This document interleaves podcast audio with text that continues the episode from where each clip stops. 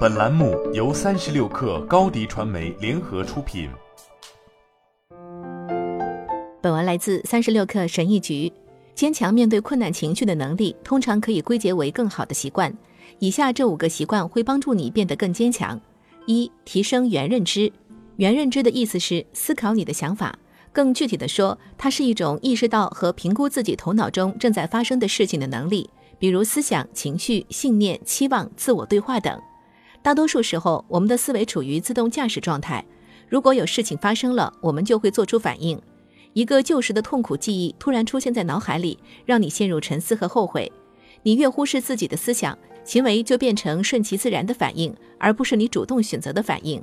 这会导致你的情绪更加波动，同时带来更多的压力。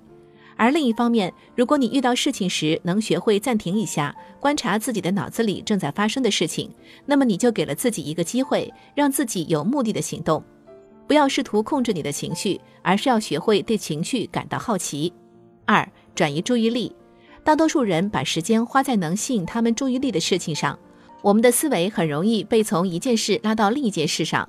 可能上一秒在刷社交媒体，下一秒就开始幻想自己有一辆新车。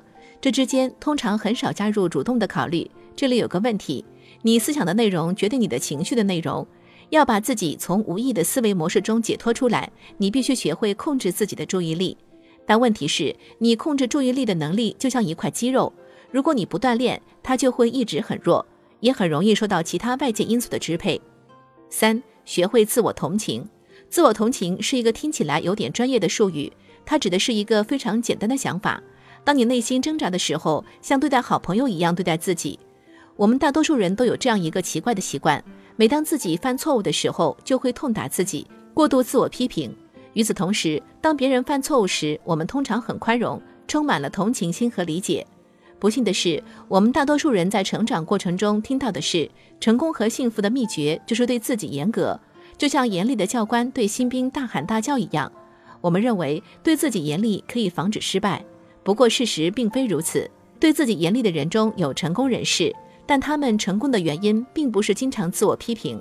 事实上，如果大多数人不再为每一次失败或失误而自责，他们会更有效率、更快乐。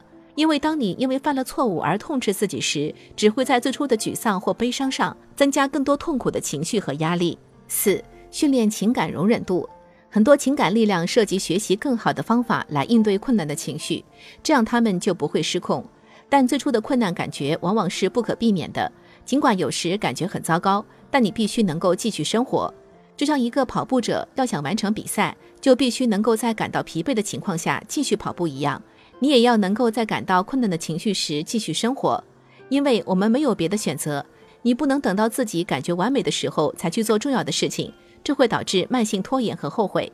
但毫无疑问，当我们情绪不好时，即使是做一件小事也是很难的。解决问题的诀窍是训练你的情感容忍度。如果你想要更好的处理糟糕的感觉，那么你必须练习感觉糟糕，这样才能在遇到困难情绪时依旧继续正常生活。五、变得自信。大多数人听到“自信”这个词时，就联想到强势或咄咄逼人，但在现实中，自信的沟通并不意味着强势或咄咄逼人。当你总是屈从于别人的愿望，而忽视自己的愿望时，就会开始自我感觉不好，自尊感也会下降。同时，你的沮丧和焦虑水平也会上升，因为你的需求永远不会得到满足。最后，你会开始怨恨别人，因为他们总是能得到他们想要的，而你永远得不到自己想要的。现在想想，如果你的自尊感很低，生活充满了挫折，内心充满了焦虑，对你最重要的人际关系感到不满，那么你如何有效地管理这些复杂的情绪呢？当然，管理不好。另一方面，如果你能学会果敢，那么你在面对困难情绪时会变得更加坚强和平和，因为你的自尊和自信会大大提高。好了，本期节目就是这样，下期节目我们不见不散。